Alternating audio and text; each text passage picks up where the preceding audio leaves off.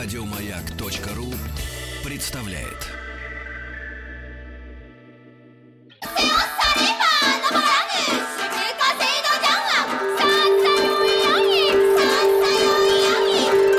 Правильное название Японии – Нипон.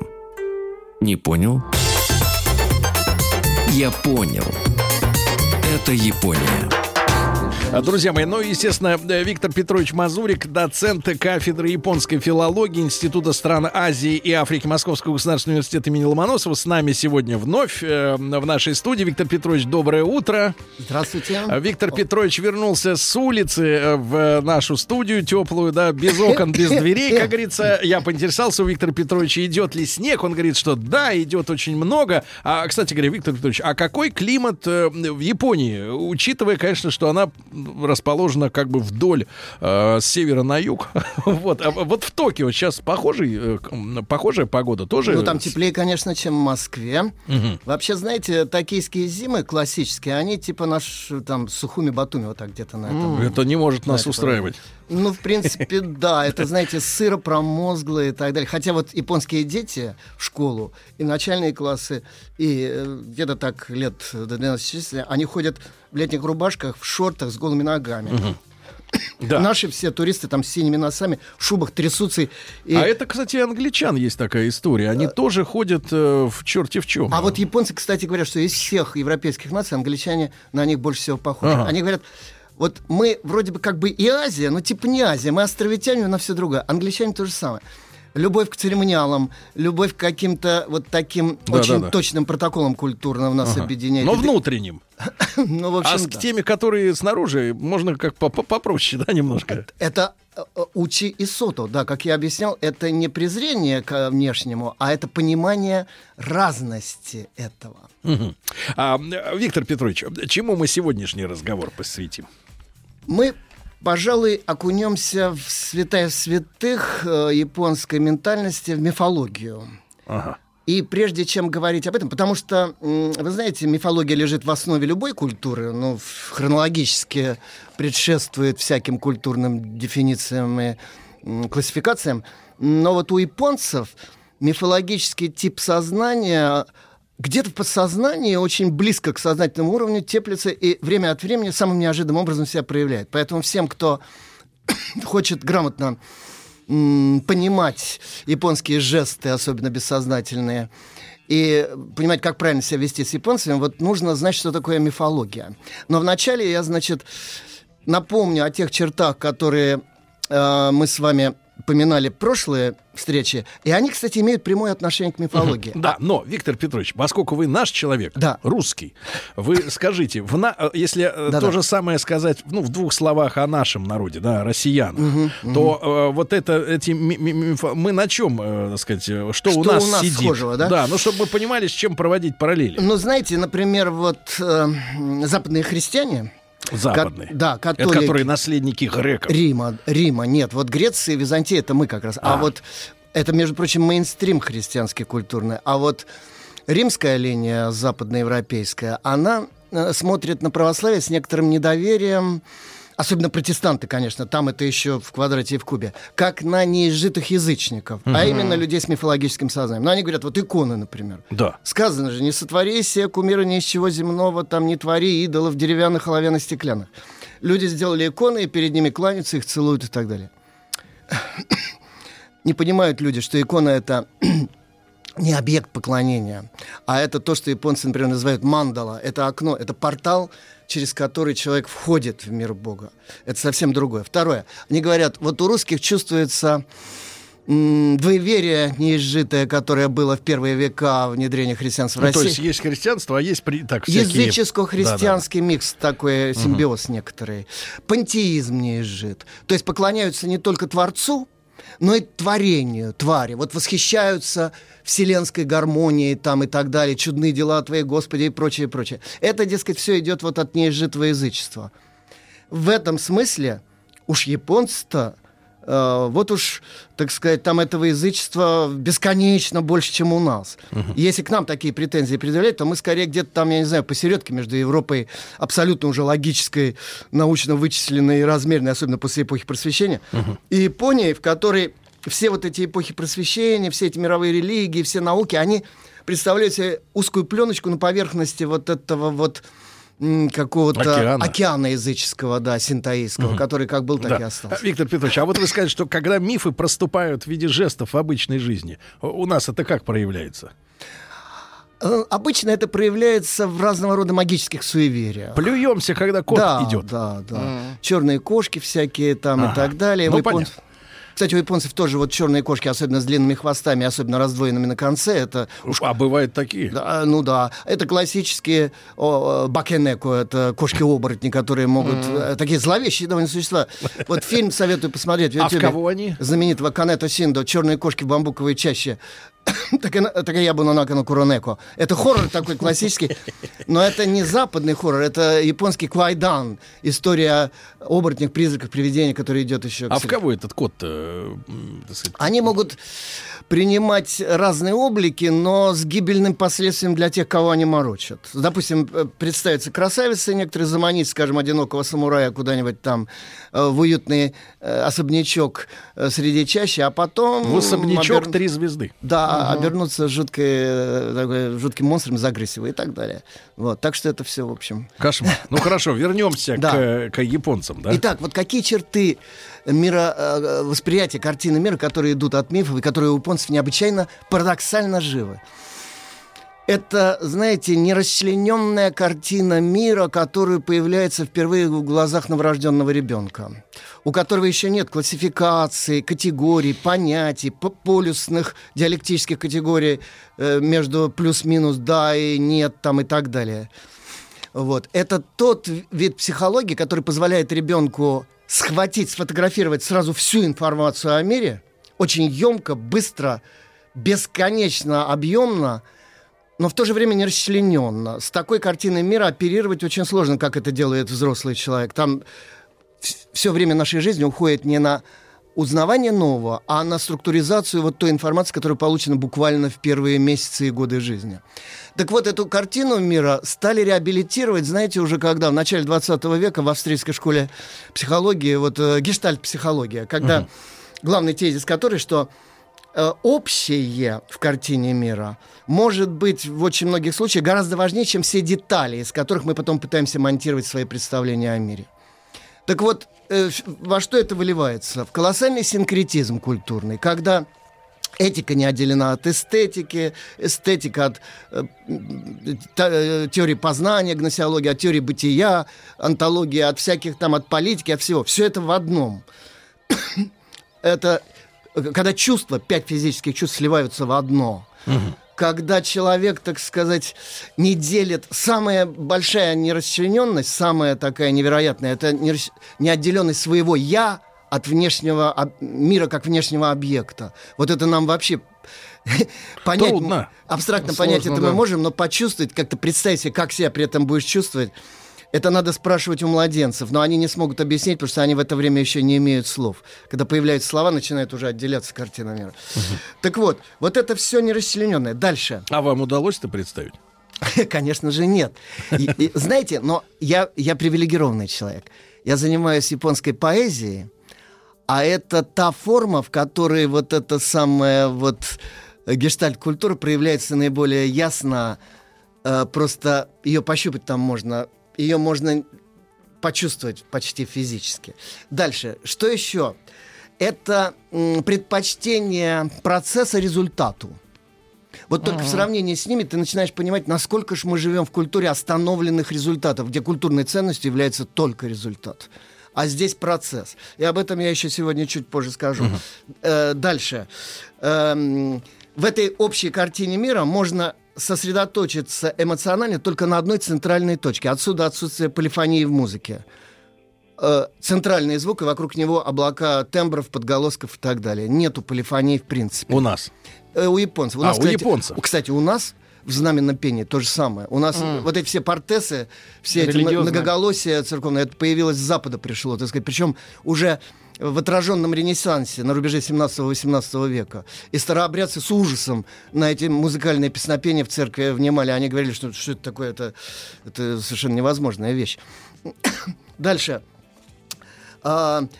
самое мощное отличие двух культур, вот не только российской, но я бы шире сказал западной, вот от этого типа восточной культуры, это ее безличностность, нонперсонализм, желание раствориться в потоке физического бытия или в какой-то абстракции, где, опять же, нет деления на субъект и объект, как нирвана. И, наконец, отсутствие создания, идеи создания мира. Нон-креационизм. А в этой связи, Виктор Петрович, вопрос. А значит, в этой культуре проще быть не эгоистом? Если ты растворен. В общем, да, индивидуализм и эгоизм в классической, подчеркиваю, японской культуре. Это современную оставим за бортом, потому что это отдельный разговор, очень сложный. Классическая японская культура предполагает общинную этику. Там нет не то, что попытки на себя одеяло стянуть, там нет даже ощущения, на кого стягивать, потому что там я-сознание просто отсутствует, там есть мы-сознание. Есть выживание только в коллективном режиме, в родовом, в племенном, в семейном там, и так далее. Я никаких привилегий для себя быть не может, просто я просто. То есть наши интересы, да, это мои. Да, да, да. И да, все. Абсолютно. Поэтому они Махаяну восприняли больше, чем Хинаяну. Кстати, в этой связи тут вот отмечался День прав животных на этой неделе, который придумали те, которые уже освоили права человека. Ну, да, да, но в этом смысле, наверное, права человека невозможно представить себе в классической японской культуре, да, вот как индивидуума. Да, конечно. Знаете, ведь, это абсурд какой-то. Это получается сохраняющееся тотемное сознание, где, значит, архаическое пещерное, где звери, так сказать, это другое племя просто. И все. С ним, кстати, можно породниться. В мифах экзогемные браки там животное и человек. Животное? Конечно, сколько угодно. И в мифах западных, а у греков.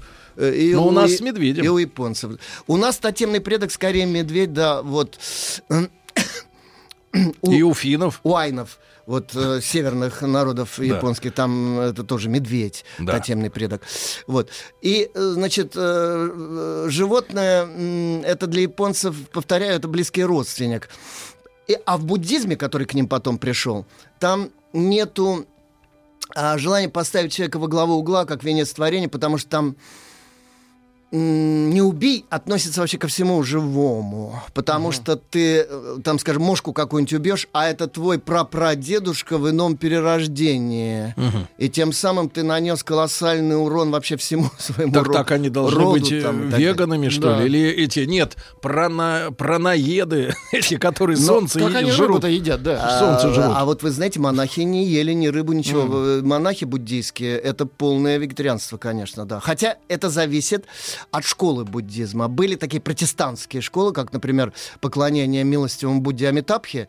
Там даже основатель этого учения, как святой Синран, например, чьи гимны васаны сейчас переводит старейший японист российский Санович, обещает вот-вот эту книжку издать. Так вот, там он ел скоромное и так далее.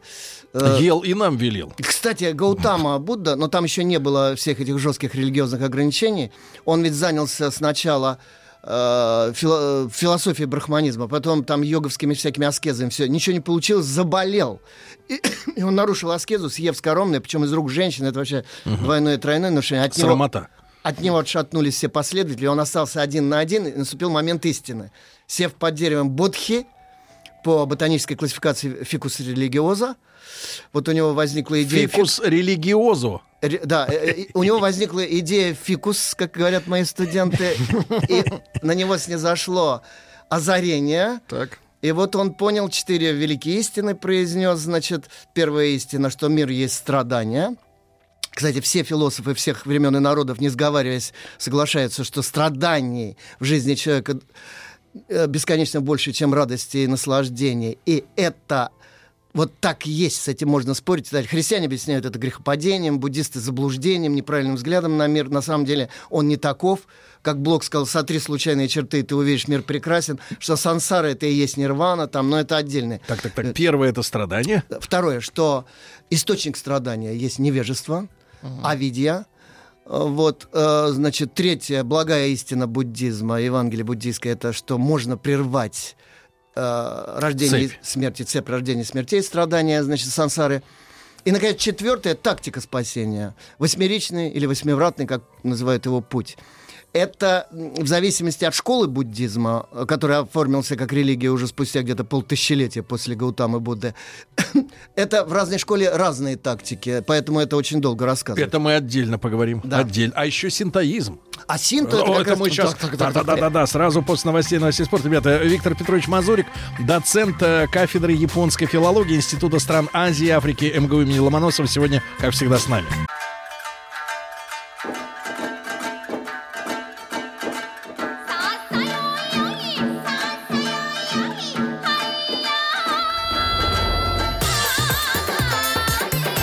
Я понял. Это Япония. Друзья мои, итак, Виктор Петрович Мазурик, доцент кафедры японской филологии Института стран Азии и Африки МГУ имени Ломоносова, с нами сегодня. Спросил у Виктора Петровича, что такое ассайои. Вот уже не первый раз девушка поет. Что за текст? Это типа асса. Это ничего. Без смысла. Это нет, не асса, это вот на коне. Нет, там, знаете, там я вот конкретно слышу только краем уха, поэтому не могу поручиться до конца, но у японцев в песнях, особенно современных, очень много так называемых хаяси котоба, это то, что у нас эхматруляля там, значит. То есть рыба такая. Ну да, это ритмические рисунок. Эти припевки. Виктор Петрович, так вот, возвращаясь сначала к буддизму, вот вы сказали, четвертый пункт — это восьмеричный путь. Это вот что такое? Это невозможно даже в это погружаться, потому что, как я уже сказал, каждая из бесчисленных школ буддизма трактует это по-своему. Кстати, на материке возникали и затухали многие сотни, если не тысячи направлений. Официальная цифра 80 тысяч школ буддизма, но она, конечно, немножко такая гиперболическая. Но вот что интересно, большинство из реальных школ влиятельных азиатского буддизма все дошли до Японии и упокоились там. Если они на материке исчезли, у японцев они все действующие в той или иной степени. Япония — это своеобразный такой исторический заповедник, да, буддизма, генетический банк буддизма, который до сих пор существует. Там не прижились только некоторые самые радикальные, самые экстравагантные течения, скажем, тантрического буддизма, которые связаны с такого рода оккультно-магическими практиками, рядом с которым, ну, я не знаю, черная месса — это просто пионерский утренник вообще. Это что-то жутенькое. Так вот, я закончу с буддизмом. Значит, буддизм разделился на две школы. Южная Тхеравада, или как ее потом иронически стали называть Хинаяном, малая колесница, она предполагает возможность спасения в нирване только для монахов. Человек должен отрешиться от мира, затвориться в аскезе. Мужчина-монах. Спрашивается, а как быть женщинам и там не монахом и так далее. Терпеливо ждать кармического перерождения мужчины, принять монашество и так далее. Это спасение через себя, через свое «я», спасение всего мира. Сначала, вот врачу исцелись сам, сначала стань Буддой внутри, тогда уже будешь о внешнем мире думать. Это архат, святой архат, через самоспасение, всеобщее спасение. А Махаяна, более большая колесница, широкий путь спасения, предполагает возможность спасаться всем и вся. А святой Махаяны Будхи Сатва мог бы уже войти в нирвану, но он не входит туда, а предпочитает спасать все живое и живущее, потому что он понимает, что это тоже он. Потому что на самом деле мир не разделен, есть только Будда, а это все иллюзии. Он говорит: спасая всех, спасу себя. Прямая противоположность. Этот буддизм распространился широко по Азии, пришел в Японию. А как спасать-то? Насильно? Нет. Кстати... Ну-ка иди сюда, я тебя спасу. Кстати, насчет насильного спасения. Вот вы знаете, в радикальных школах католицизма, вот скажем, там Иисусов орден, иезуиты, да, у них же там вот Игнаций Лойола произносил принцип: высокая цель оправдывает любые, даже с точки зрения земной, жестокие средства ради спасения бессмертной души, которая ценнее вообще всего этого мира физического. А в буддизме есть такой принцип, вот в Нитирэн, в школе святого Нитирена у японцев или в некоторых других, сякубуку называется, сгибать. Сякубуку? Да, сгибать и ломать буквально. Это, знаете, это вот что-то вроде такого, да, почти насильственного привлечения к спасению, да. Но это, кстати, такое очень для буддизма экстравагантная форма. В основном это предполагается спасение изнутри, когда человек вот приходит к спасению с большей или меньшей помощью некоторых благостных аватар-ипостасей Будды, как, например, Будда Амитабха. Есть понятие «три тела Будды», космические тела Будды. Но это с очень большой натяжкой, скажем, как христианский пандократор, вседержитель, до начала творения мира. Он существует только сам для себя, вещь в себе. И вот ему можно, с ним можно соединяться только мистическим, особым, сверхмыслимым способом. Есть такие школы в буддизме. Вот школа Хуаянь или Кэгон по-японски. Первые проповеди Будды были бессловесные, потому что они были мистические. Он показал цветок всем вот так, тем, кто собрались на горе Орла. И все. И все. Никто ничего не понял. Только Кашьяпа, самый умный из учеников, улыбнулся улыбкой Авгора в ответ. И тогда Гаутама сказал ему: ты знаешь, и передал ему цветок как знак преемственности учения. Это вот школа как бы мистическая, сверхсловесная. Это Будда Вайрочана, Будда Космос. Это первое тело, тело Дхармы, так называемое Дхармакая. Второе ипостась Будды, как чуть-чуть более низкая, это тело блаженства, Самбхогакая, репрезентируемая Амитабхой, Буддой безмерной любви, безмерного света. Это вот как, представим себе, Пандократор после творения мира создал и посмотрел на нее с благостью и сказал: это хорошо, он благостный взор вовне. И вот Амитабха, он поклялся не войти в нирвану, пока не спасет всех. Все живое, когда совсем хорошо. Все живое, все живущее. Кстати, в раннем христианстве, посмотрим, Ориген тоже говорил, что в конечном итоге в каком-то спасутся все, потому что бесконечное наказание делает бессмысленным наказание. С другой стороны, церковь ему возразила, что невозможность, допустим... Поставила на место. Да, а его как еретическую эту идею оценили, потому что, судите сами, если никто не сможет спастись, или все спасутся, это делает всякие усилия по нравственному самосовершенствованию бессмысленным, не правда ли? Конечно. Вот, поэтому, всем, значит, премию нельзя выдать. Или кто хорошо работал, кто плохо. Или наоборот, всех сжечь, под одну гребенку к стенке поставить. Да. И поэтому вот этот максимализм оригеновский, он был отставлен в сторону. А вот у японцев, значит, есть такое. Вот Амитабха спасает все. Только верь в него, и он спасет. Это второе тело Будды, тело блаженства, самбхогакая. И, наконец, третье тело, тело воплощения, нирман-кая. Это когда Гаутама, вот царевич, воплотился в человеческом облике, пришел на землю. И познал, как человеку тяжело жить. Да, он, кстати, его под стеклянным колпаком отец выращивал, потому что ему предсказали астрологи восточные, те же самые, которые, кстати, предсказали о рождении Христа. Вот это же тоже пришли из Персии, вот эти знаменитые те же звездовицы. Ну, не те персонально, а такого же рода школы. И они сказали отцу Гаутамы, правителю рода Шакья, что у него родится сын либо величайшим мудрецом, либо и спасителем всего мира, либо правителем самым крупным на земле. Отец хотел второго, конечно, и поэтому он создал идеальные условия для сына, но тот совершил 3 прогулки за пределами дворца и увидел, как какая-то птичка склевала кот червячка.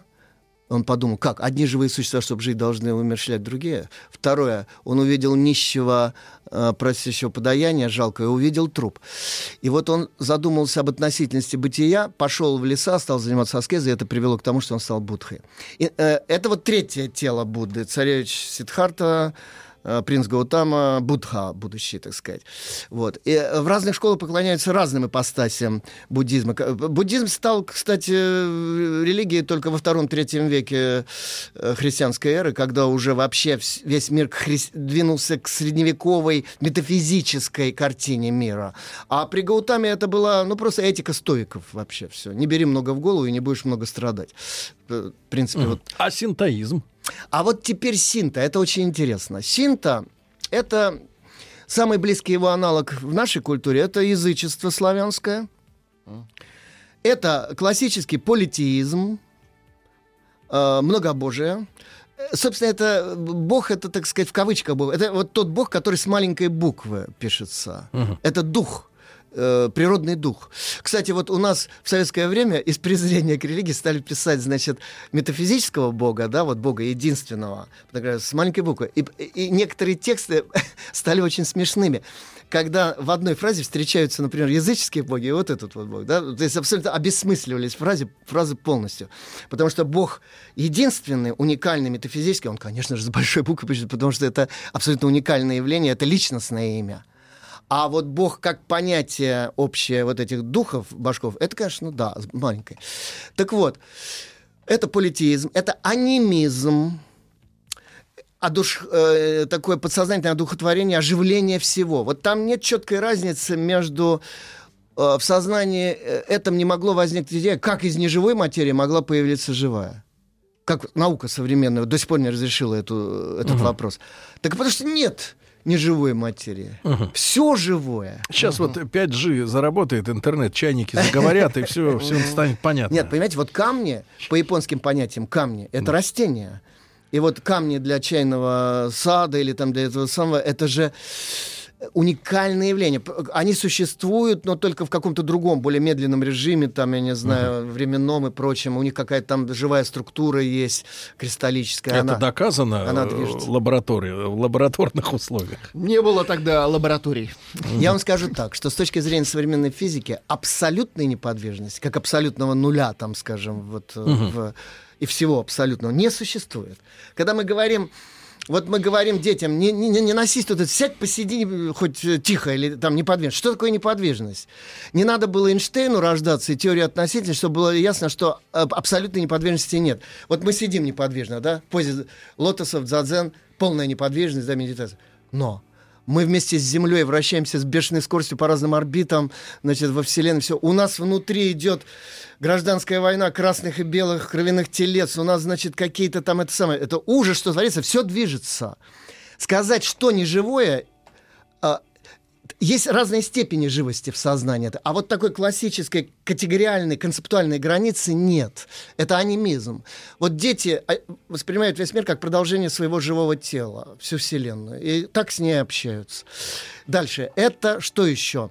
Это отсутствие... Нет границы вот между «я» и «не я». Это как? Это когда... Так же, как у ребенка, нету отдельного от меня мира, а есть я как частица этого мира, а вернее, скорее начинать с того, что мир — это частица меня, потом это постепенно человек начинает зеркально проецировать на себя, как я — это небольшая частичка мира, и, наконец, эта частичка мира становится такой уж ничтожно малой, что она выпадает в осадок и начинает воспринимать себя как отдельное эго. Это момент ухода Адама и Евы из Эдема, когда вот от этого абсолюта отделилось вот это «я» и стало смертным, конечным, относительным и так далее. А было всем, всегда, сразу. Сепаратисты. Вот когда они съели древо познания добра и зла, то Бог не столько выгонял их, сколько с горечью констатировал, что они... раскололи вот этим полюсностью этой, вот этот абсолют круглый. Вот Толстого никто из православной церкви не говорил. Часто говорят, бедного Толстого изгнали из церкви. Боже мой, он ушел оттуда, топача коваными сапогами, и хлопнул дверью так, что в церкви обсыпалась вся штукатурка. Буквально чуть ли не плюнув в чашу со святыми дарами. И церковь с горечью констатировала, что чадо церковное вышло за ограду и отпало. Это была трагедия для русской церкви. Вот. И это, но Толстой был русским интеллигентом. Пик русского атеизма был в 60-х годах XIX века. А не в 20 веке. А к концу 19 века опомнились русские интеллигенты, поняли, что нет, ребята, все не так, что все не так. Ребята стали создавать всякие там богостроительства, богоискательства. Гиппиус вот это вот. Гиппиус. Ну, да, блаватское, столоверчение, спиритизм. Но опоздали. И в результате вот тоже выпали из национального кода культурного, разбросало их этой центрифугой по всему миру. Виктор Петрович, а вот смотрите, вы же, как бы я говорю, божий человек, а давайте мы вот возложим, извините, возложим на интеллигенцию коллективную ответственность за разложение русского общества. О, нет, это неправильно. И будем их линчевать. Против этого возражал бы, скажем, великий русский философ Константин Леонтьев, историк, культуролог, я бы сказал. Он говорил о том, что есть понятие «цветущая сложность». Вот культура, народ — это не только крестьяне пашущие, которые составляют действительно там 90% населения в России XIX века, но это еще и интеллигенция, так сказать, ну, интеллект, да, там народа. Виктор Петрович, нам надо это дело сейчас обдумать. Минуточку.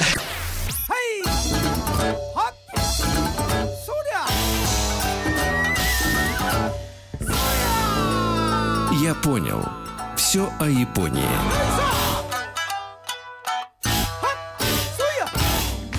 Суё. Ну, это тоже игра звуков. Да. Да. Виктор Петрович Мазурик, доцент кафедры японской филологии Института стран Азии и Африки Московского государственного университета, с нами сегодня. Время летит незаметно, но тем не менее, Виктор Петрович, прервали вас на полуслове. Мы немножко покатили бочку на интеллигенцию. Сразу хочу эту тему закрыть. Значит, интеллигенция не виновата, она плоть от плоти, кровь от крови России.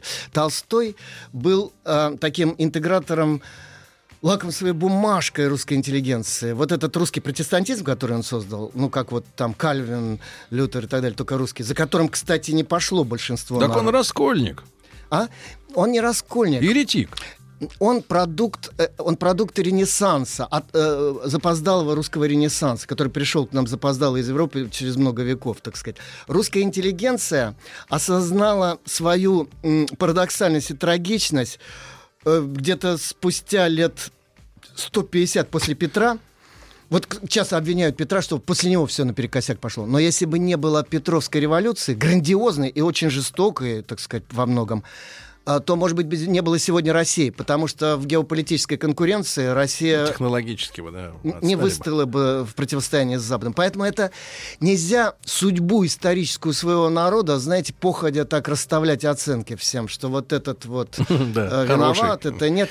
Так все сложилось. Интеллигенция осознала себя, она поняла, что она не имеет общего языка с народом, она воспитана была вся по-западному, вот этим в народ, так сказать, и вот назад, вот в эту парадигму народную православную не попали и не успели. Но что делать? Вот мы до сих пор, кстати, пытаемся соединить народ, интеллигенцию, правительство, и до сих пор у нас пока это не очень получается. Но вот вернемся к тому счастливому, в кавычках, времени, когда это все еще было едино и совершенно не разделено.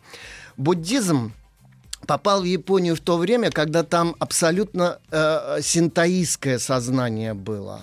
И даже когда уже было государство по китайской абсолютной монархии, скроенное со своей конституцией, с писанными законами, как выразился академик Конрад в 20-х годах, это были варвары в дорогих китайских платьях. У них было сознание детско-мафиологическое еще. Вот, абсолютно. Магия слова, которая, кстати, не изжита по сей день. Вот японцы...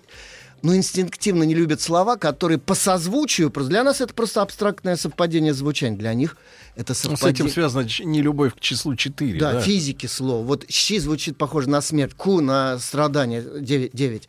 Поэтому они стараются всяко заменять это, потому что невкусно звучат и просто гибельно звучат вот эти слова. Угу. Это не совпадение звучания, совпадение сути. Суеверные. Там, кстати, вот очень много того, что мы называем суевериями. Больше, чем у нас, надо сказать. Но японцы относятся к этому спокойно и не осуждают это. Они считают, что это вот такая, как бы, народная парадигма. Они говорят так. Мы не религиозный народ, говорят японцы. Угу. Но это надо вот как читать. С точки зрения Запада. Вот с точки зрения вот этих вот религий, как мощной такой мировоззренческой парадигмы. Синто — это образ жизни. Это... цикл ритуалов разных. Вот что такое ритуал для нас? Это какая-то культурная церемония, которая, значит, условно что-то изображает. А что такое ритуал с точки зрения... Значит, вот это... У нас как ритуал? У нас надо женщину сводить в кафе. Вот-вот. Что-нибудь в таком духе. Вот. Джентльмен там дарит цветы даме и так далее. А теперь, что такое ритуал с точки зрения... Вот Конфуций это очень хорошо понимал. Он говорил, ритуал — это практически действующий механизм, выработанный практикой, накопленной человечеством, превращения в человеческом обществе хаоса в космос, беспорядка в порядок. Он говорил, посмотрите, причем это отражение природного принципа. Посмотрите, планеты движутся по определенным орбитам в определенное время. Законы. Все подчинено определенным законам, алгоритмам. Четко. Да, человек, если он не будет иметь своих ритуалов, вот этого ли, знаменитого конфуцианского, то это будет тоже хаос такой, который, в общем, все разрушит. Вот сравните армия и банда. Да? Разница налицо. Да. Погон нет. Да-да. Вот. Поэтому, шутка. Значит... Вот представим себе вот это самое сознание абсолютно синкретическое, которое все построено по ритуалу. Вот сейчас, например, наступает Новый год. Вот что такое Новый год для нас с вами? Для нас? Это когда стрелка движется часов, и вот она попадает в 12. Это абстрактно-метрическое время, которое переходит через некую абстрактную границу. Для японцев Новый год — это ритуал перехода из одного цикла бытия в другой цикл бытия.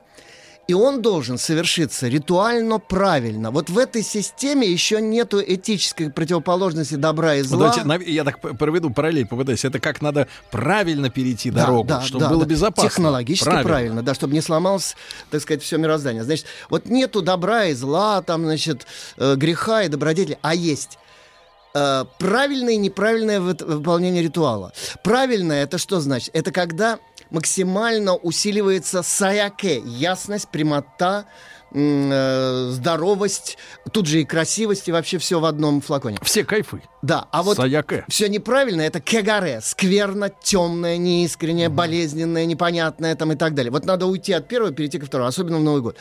Вот у нас одна секунда, да, у японцев начинается ритуал перехода. Вот сейчас в эти дни вот. Уже? Это, да, это весь декабрь, вторая половина декабря идут так называемые бонэнкай. По иероглифам это праздник прощания с тяготами прошлого года. Это вот как раз все то, что похоже на наш Новый год. Это пирушки, увеселение, алкоголь. Там, Виктор Петрович, а мы должны... Это 2 недели они пьют. Ну, очень класс. Нет. Очень вот хорошо. Это конкретная один акт. Культура, да. Виктор Петрович, об этом отдельно. О Новом годе. Да, отдельно о Новом годе люди также просят пояснить бизнес-культуру японцев. Угу. Хорошо, поговорим мы об этом. Ребята, ваши сообщения читаем, аккумулируем. Виктор Петрович Мазурик. Низкий вам поклон, Виктор Петрович. От меня, от слушателей. Доцент кафедры японской филологии Института стран Азии и Африки Московского государственного университета с нами сегодня был.